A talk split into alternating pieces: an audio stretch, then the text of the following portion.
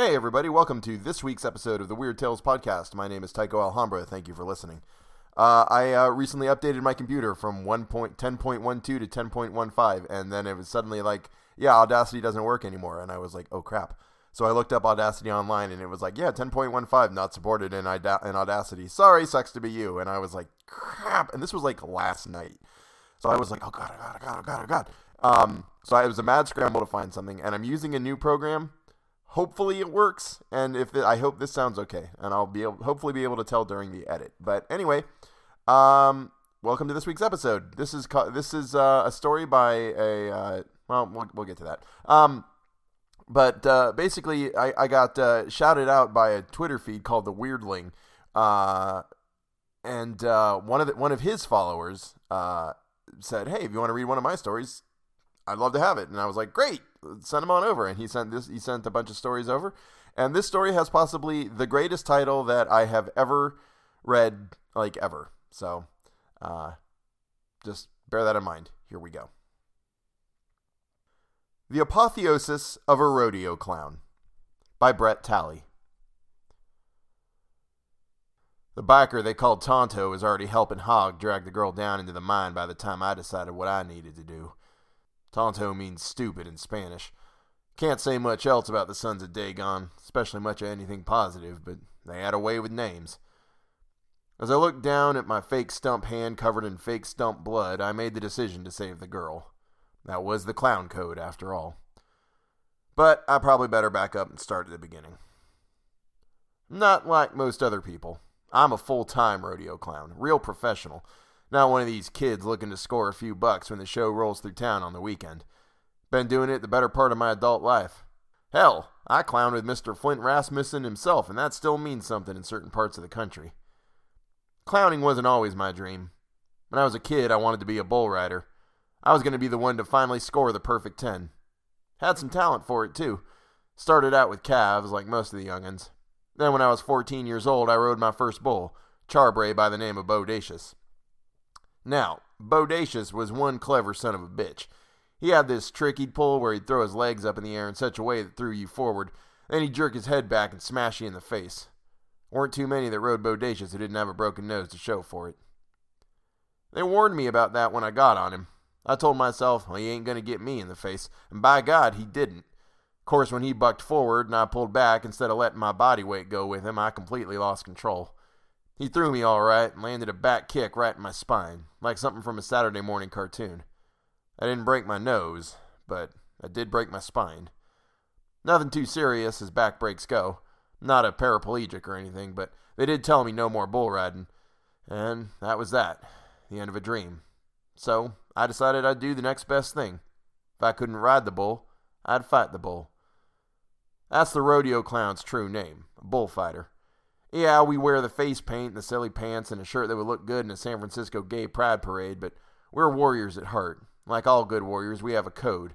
And rule number one of the Rodeo Clown Code is that you never leave an innocent in harm's way. Not when you can step in front of whatever's coming for them. Which brings me to the girl. We'd been doing a show in Lone Pine, little town in California's Owen Valley, resting in a dale between the Alabama hills. Sounds picturesque, but it was a parched town in a dry desert where water never flowed, except through the aqueducts that headed south to Los Angeles so the city could drink up Lone Pine's future, present, and past. Most of the guys hated shows like that, and little places soon forgotten. They dreamed of the big time in Amarillo or Tulsa or Cheyenne. Not me. People in little towns like that, they ain't got nothing. So when we come, we are the world to them. For a few precious hours, we can bring them joy. Real joy. Yeah, the Lone Pine Fairground was broke down. The termites had eat up the wood of the fence, and the sign didn't even light up anymore, but it was magical to me. So I didn't even notice the guys in leather cuts with Sons of Dagon sewn in great red letters across the back hanging around the gates. We did our thing, danced our dance with the bulls. Nobody got hurt, and the crowd, small though it was, enjoyed it and roared their approval. Good evening's work with not much to do after but get drunk and think about the next night's show. Hey, Yo, clown! I didn't hesitate to look up, as if the guy was actually calling my name. Dude was big, but not fat. Thick around the chest in the middle. Bald head, but full beard. Basically, he looked like he'd stepped off the Sons of Anarchy. Hell, maybe he had. Got a proposition for you. He spit a line of tobacco juice into the dust. You interested in a little side work? Depends, I said. What you got? Two other men in the same leather cut-off jackets appeared beside him. One of them was tall, skinny, and shook like an alcoholic after a bender when the money runs out. I would learn later that he was called Tonto. Never learned his real name. Never learned any of their real names. I'm not even sure they remembered them.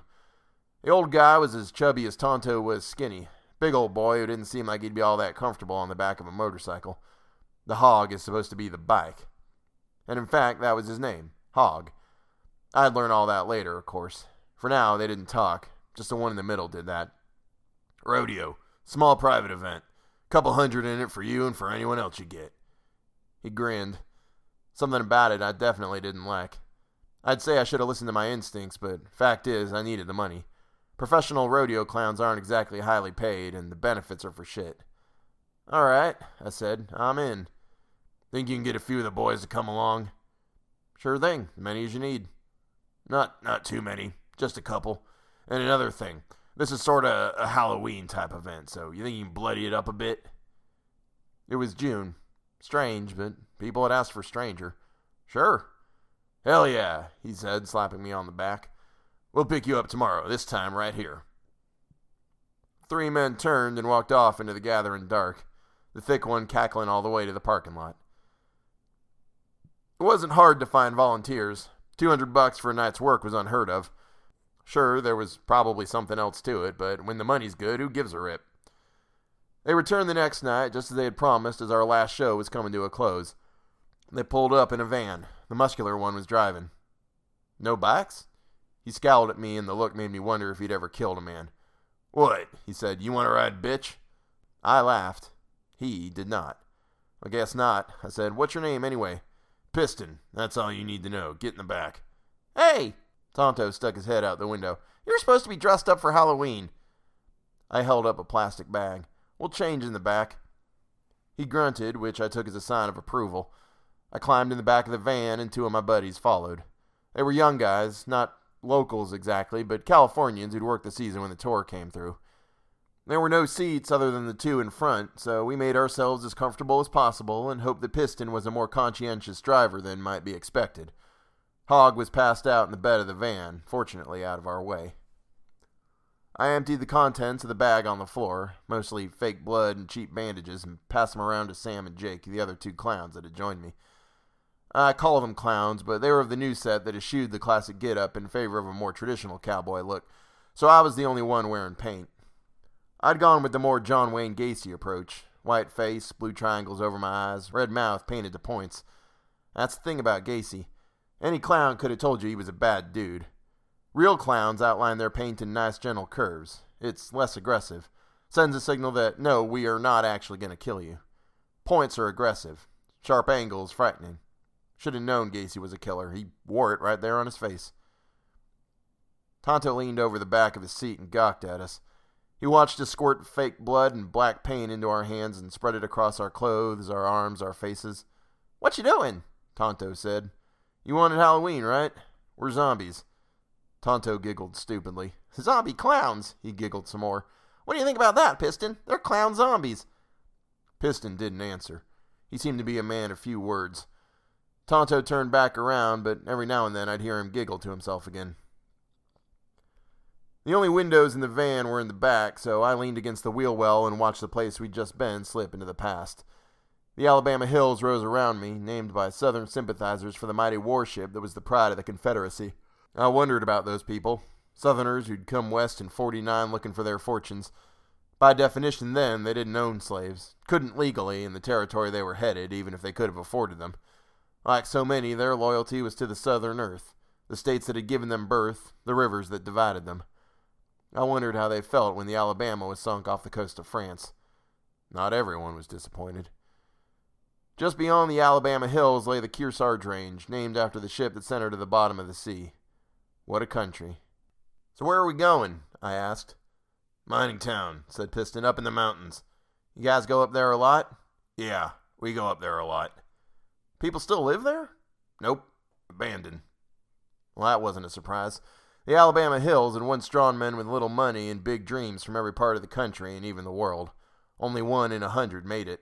Ten times that ended up dead, while the rest were just broken.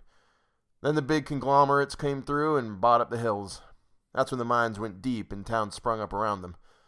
I call them towns, but they were little more than camps for the men. Saloon, dry goods store, maybe a brothel if they were lucky. This town got a name? Piston caught my eye in the rear view. Couldn't see his mouth, but I knew he was smiling. Sure it does. They call it Sutter's End. Sutter's End.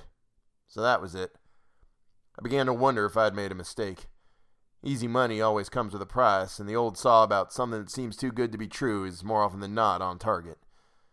Sutter's End had a nasty reputation. The mine had closed some fifty years before, and the town had died with it. The story that everyone knew was that the main shafts were running dry, but the bosses wanted to squeeze a few more million out of the hole, so they ordered the men to blast a new shaft down from the main one. Of course, blasting when you were that deep already was nothing short of taking your life in your own hands, but back in those days that sort of thing went. Still does, if we're being honest with each other. So when the charges detonated, down came the supports and the walls and the ceilings with them. That was the official story, at least. Tragedies like that always have another, one more shrouded in the twice told and the unsupported. And Sutter's End had a doozy. The story, as the folks who lived at the bottom of the Alabama hills told it, was that the charges worked just fine. Better than fine, even. That when they went off, they opened something more than just a new shaft. Nobody was ever quite so certain or so specific as to what exactly that something more was, but whatever came out of there took the miners, the people of the town, the ones who made it out alive, fled, left everything behind, and just went. So it stayed for years, till time dimmed the fear enough that enterprising grave robbers stripped the town bare. But even now, whispers would sometimes float down from Sutter's End, and no one dared to go up there at night to find out where they came from. No one, it seemed, but the sons of Dagon. And us. The sun was setting by the time the town came into view. Thick cloud of dust rolled down the hill as we drove up, and when we pulled into what remained of the town, we saw why. It was chaos. When you've spent as much time clowning as I have, you've seen just about every type of man, and you learn quick not to judge them too much by what you see. But as I watched men bigger and meaner looking than pistons spinning around the town square on giant bikes of shimmering chrome, metal bars shaped like bones, skulls with devil horns curving off of them between the handles, I was afraid. I glanced at Sam and Jake, saw the same look on their faces. The van came to a stop. Piston threw open the rear doors and we hopped out. It was a party, all right. There were bikers everywhere, sporting the leather cuts that read Sons of Dagon across the back with some sort of emblem beneath it that I didn't recognize, like something out of one of those monster movies that comes on the television after midnight. I didn't like to look at it, so I didn't examine it for long. It was a face of sorts, one with evil eyes and what looked like tentacles that hung down where the mouth should be. There wasn't much left of the town, and it didn't seem like there had been that much there to begin with. One central sheet with buildings on either side. At the end, they had erected a stage where a band was playing, heavy on the metal guitar with drums that sounded like thunder. The arena was set up off on the other end, and I recognized a cowboy leaning up a cattle carrier next to it. Dan Travis, I said, walking up and taking his hand with the one I hadn't wrapped in bloody bandages. Well, I'll be damned, he said. What the hell are you doing here? Same thing as you, I guess. Part of this circus, too, huh? He pulled out a pack of cigarettes and offered me one. I declined. If I had to do it over, I might have passed. The rumble of a bike and a hollered obscenity punctuated the thought. He looked at me and squinted. You supposed to be dead or something? Something, I said. When's the show getting started? Well, they said we was waiting on you, so I guess any time now. Suits me just fine. I'd like to get the hell clear here before it gets too dark. I looked around at our surroundings. Town wasn't on a hill precisely, more like a high canyon with low, craggy walls on the sides. All in all, that meant the sun seemed to set faster than it should, and the darkness was more complete when it did. Yeah, I hear you. Any idea who's in charge? That would be me. I turned to see a man, older but just as firmly built as Piston, standing behind me. He wore sunglasses, even though the day was long gone, and his gray beard came to a point below his chin in a way that reminded me of the devil. I'm Goat, he said, offering his hand, and as I took it, I thought that name worked with the beard, too. I run this show. Thank you, boys, for coming. Happy to be here, I lied. So where'd you guys find this place? Goat snorted. I own it. My granddaddy bought the land after the mine died. He needed a place for his family to have some privacy. As you can see, that family has grown. He swept the area with his hand as if asking us to take it all in, and we did. About that time, the band fired up again. We take all kinds, he said, looking over his shoulder as the drummer hammered away. Me, I prefer what you boys do, so that's why you're here. We'll get started in 15 minutes. Be ready. He started to walk off, but then he turned and pointed at my stump hand. Love the zombie getup. Fifteen minutes later, we were in the ring ready to go, and I can tell you this I've never been more afraid.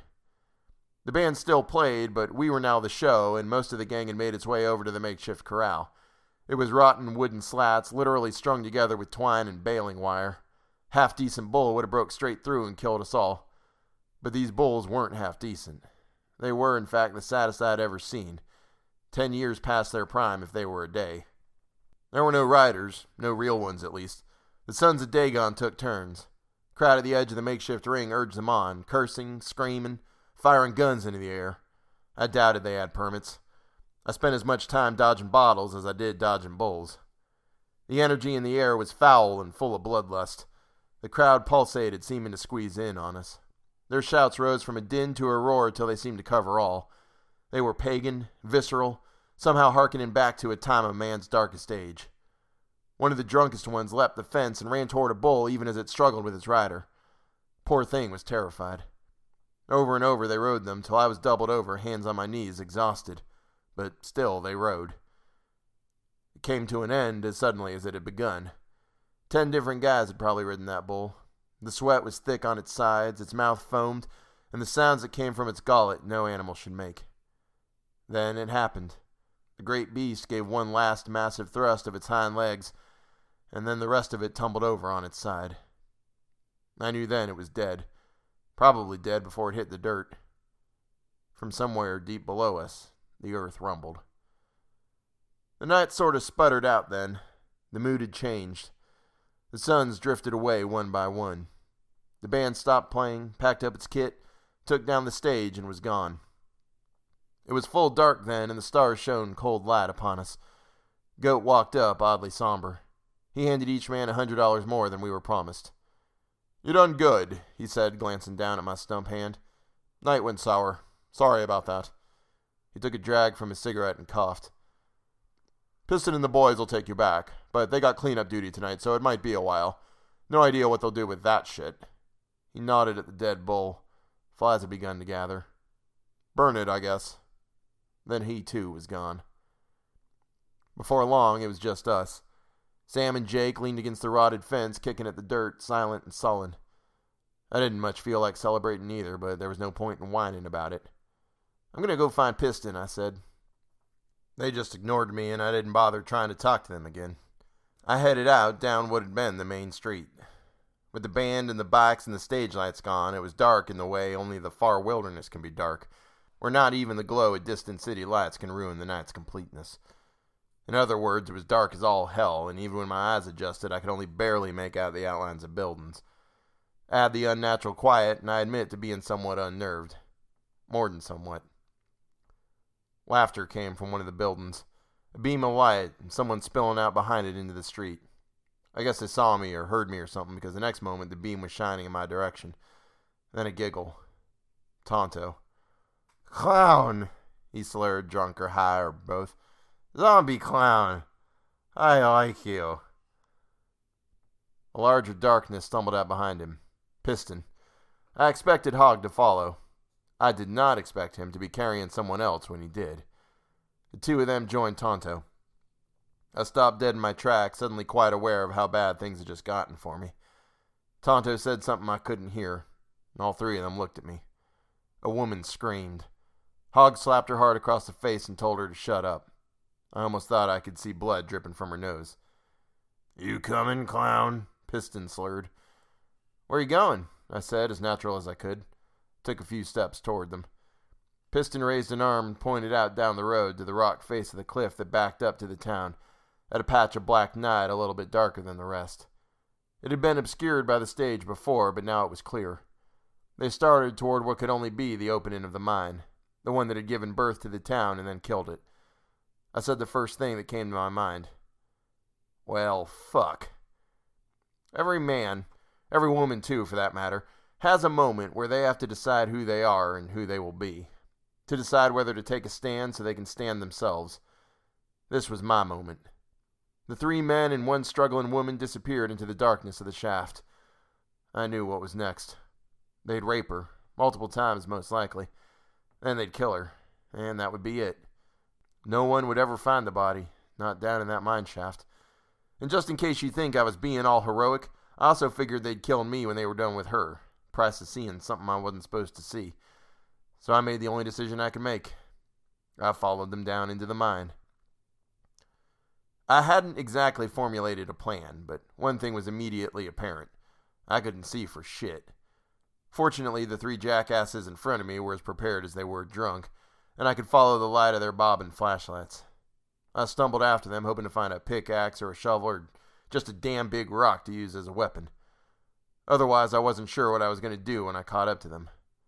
When that actually happened, and without said pickaxe, shovel, or damn big rock, I basically made small talk. So, I said, in the hopes of announcing my presence without startling them and getting shot or stabbed, what are we doing here, guys? Piston turned to me, and for the first time I saw the girl's face. She'd been crying, which was no surprise, but I wasn't prepared for the pain in those tear filled eyes, or the look of absolute desperate hope that fell completely on me. You a believer? Piston asked in the strangest non sequitur of my life. Of all the things that had happened that night, it was his question that shocked me the most. Yeah, I said, I guess so. You guess. Yeah. Well, we'll see if we can't make a believer out of you. And when you see what we got to show you, you won't need faith. He pointed to the wall of the mine. You see that? And I did see it. A ragged opening big enough for a man to enter through, but not comfortably. Obviously not a shaft running off the main or an opening made on purpose either. If I had to guess, they'd been blasting when it broke through on its own. When something broke through. I thought back to the stories I'd heard about what had happened here, and I wondered just how much truth there was to the old local legends. Come on, Piston said. We got something to show you. Yeah, Tonto said. Something to show you. Then he laughed that big, stupid laugh as he disappeared behind Hog and the girl. Piston just kept on looking at me, and, and even through the gloom of the cave, I could read his eyes. He was drunk, but he was sober enough to consider whether or not it was a good idea to have me along. Maybe he thought about killing me right then and there. I don't know. But he turned and slipped through the opening, and so did I.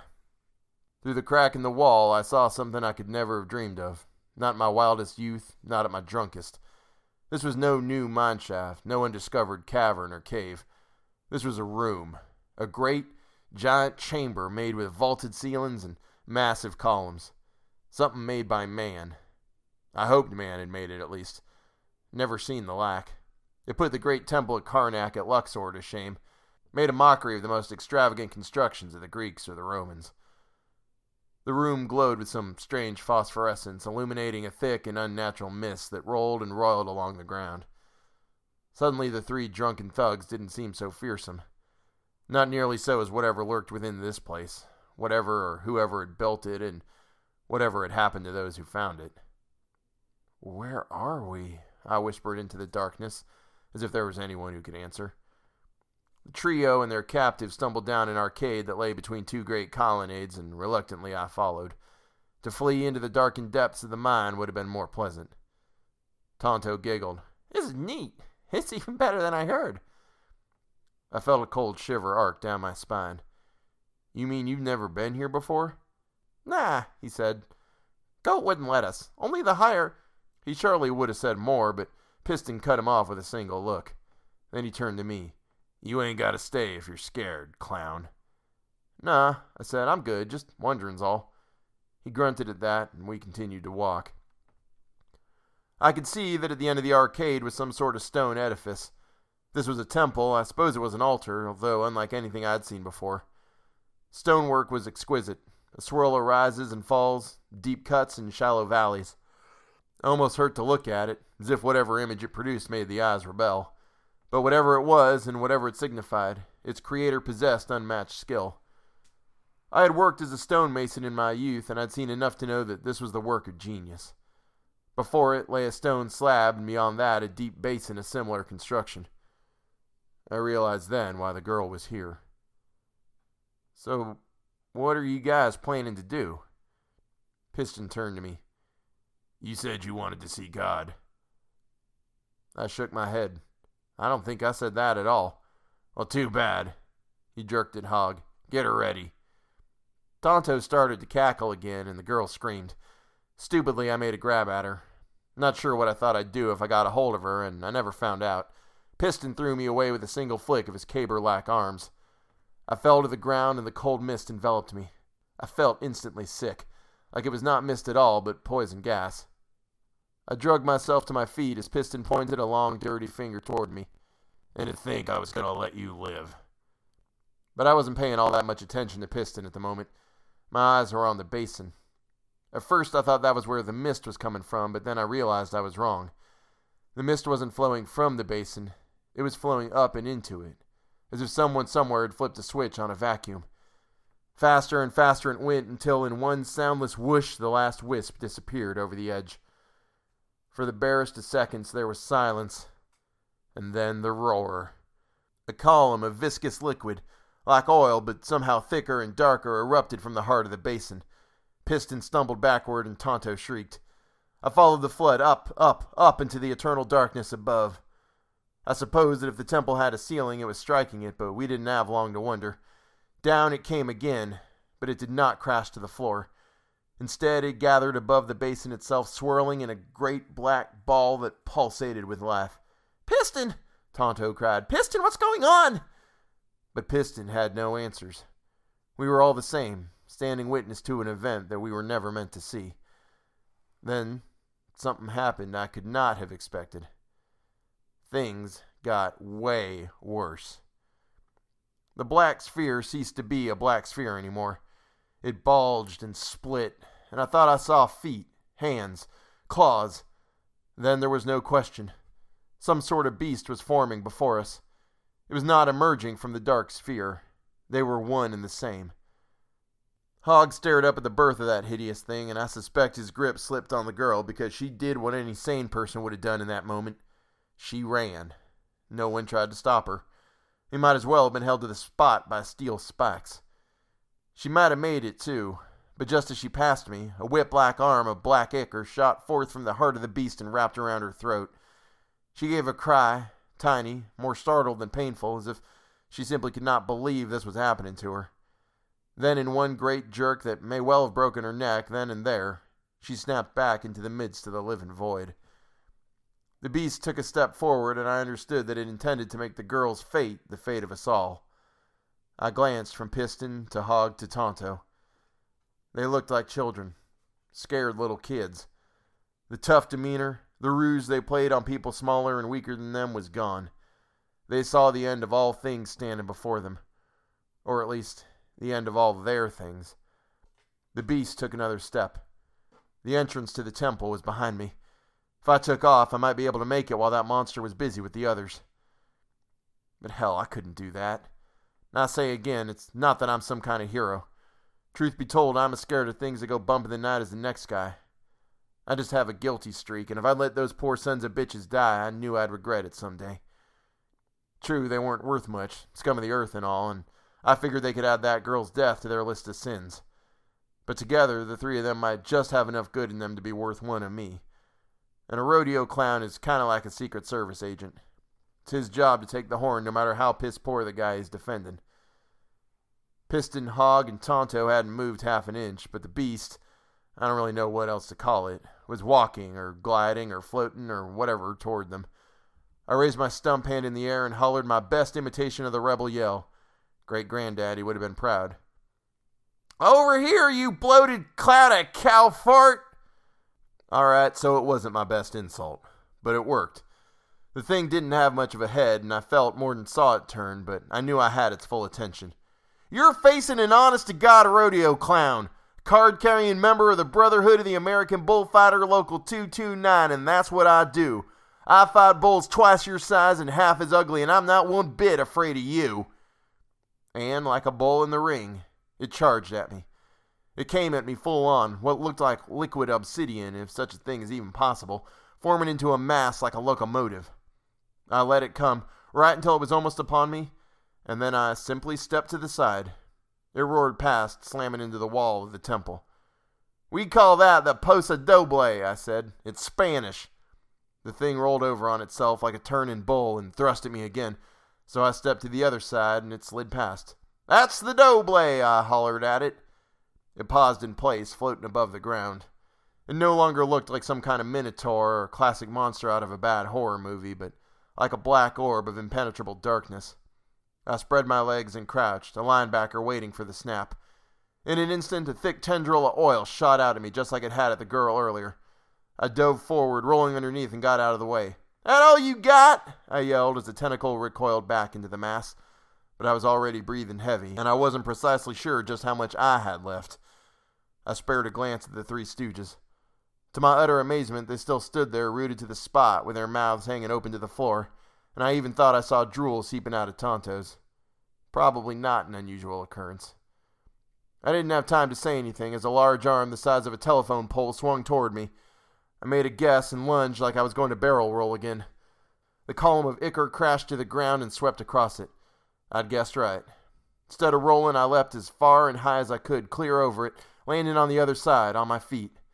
I ran, knowing the arm was probably swinging back even then. I pointed at Piston and yelled, Get through the door, you assholes!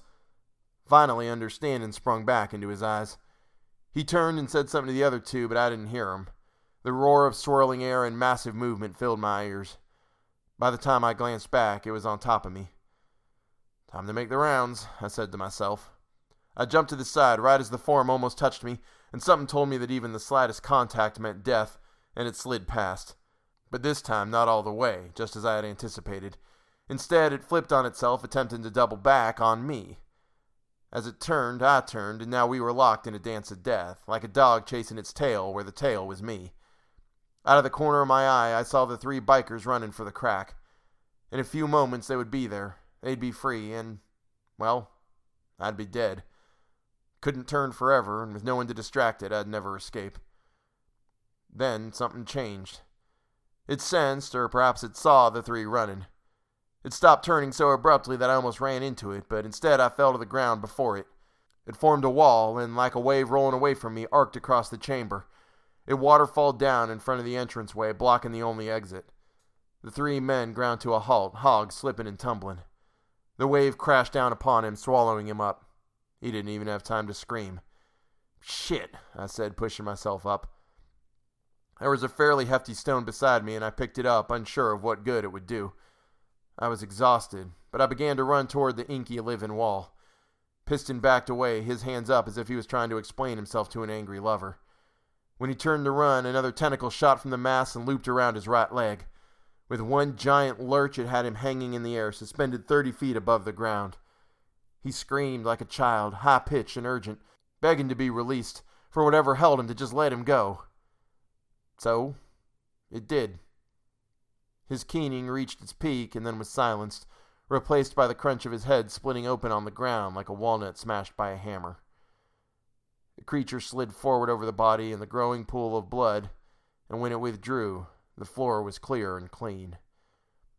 Tonto was running toward me as I was running toward him, his eyes filled with madness and fear. I wasn't sure exactly what we were going to do or where we were going to go, but I figured I'd die fighting and maybe screaming too. Tonto was almost to me when I heard a sound like a whip crack and saw a serpent like band wrap around his throat.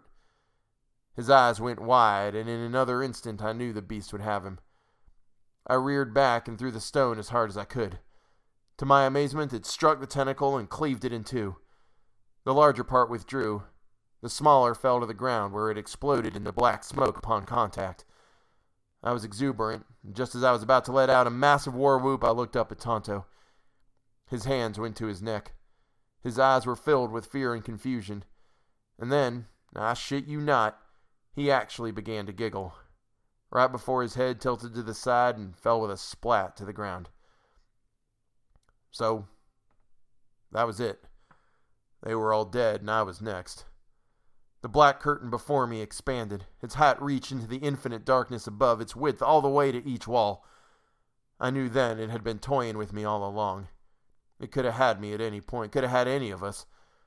But for some reason, known only to whatever mad intelligence guided it, It had waited till now to show its full glory. It began moving forward, and I stumbled back, past one set of columns and then another.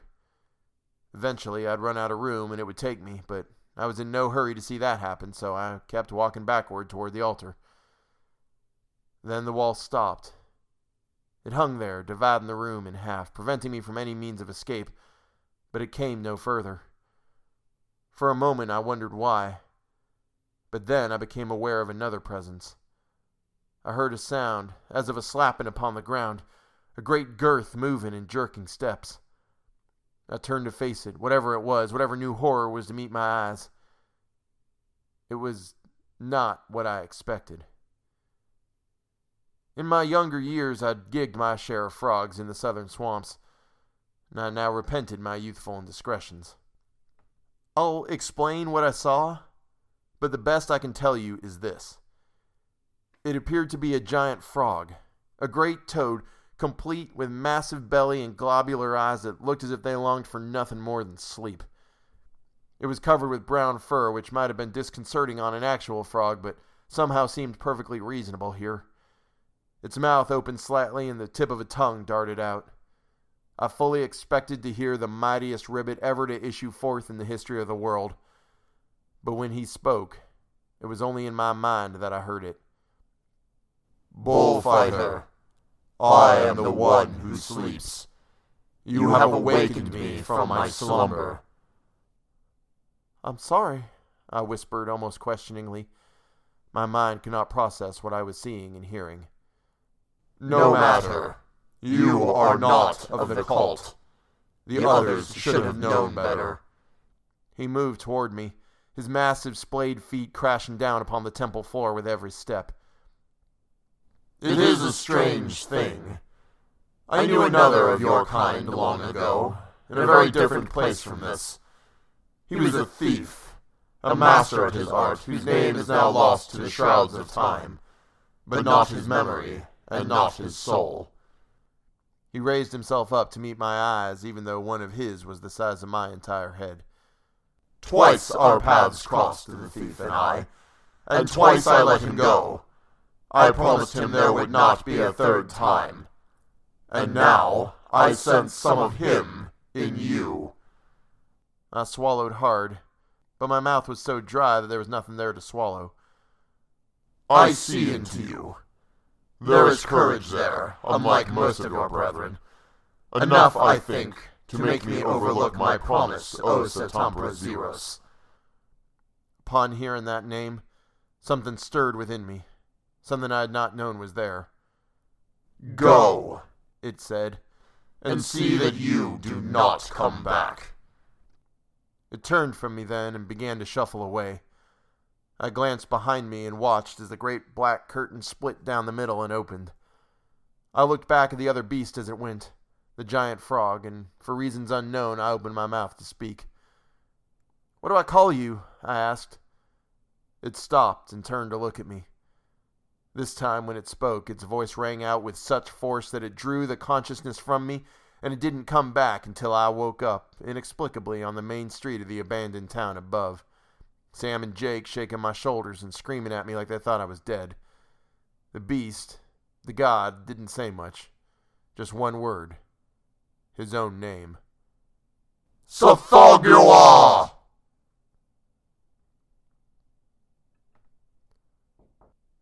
And that is the end of The Apotheosis of a Rodeo Clown by Brett Talley. I hope you enjoyed this reading. Thank you so much for listening, as you always do. I really, really appreciate it. I really appreciate all the support.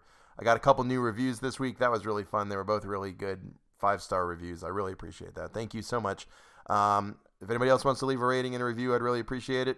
Uh, feel free to tell your friends about the show. I don't really have anything else to talk about, so there it is. I'm done. Um, all right. Well, thank you all so much for listening. And da da da da da da. Here's the bloops.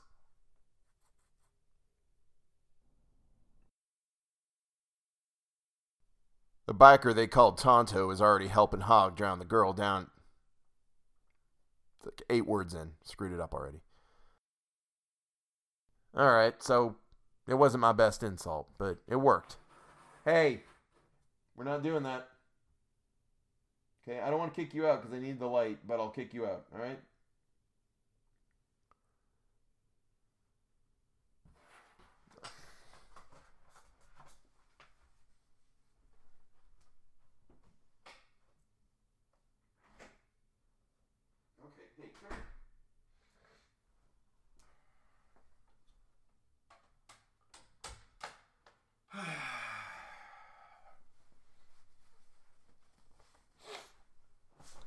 The light that I have in this room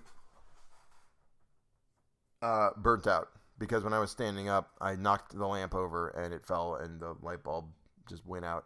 So I didn't have a light in here, so I had the hall light on and the door open, knowing full well that the cats would get in here, and I hoped maybe I'd be able to get somewhere with it.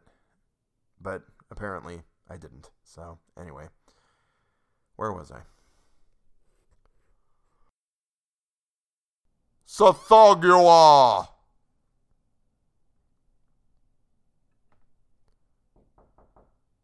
Hello?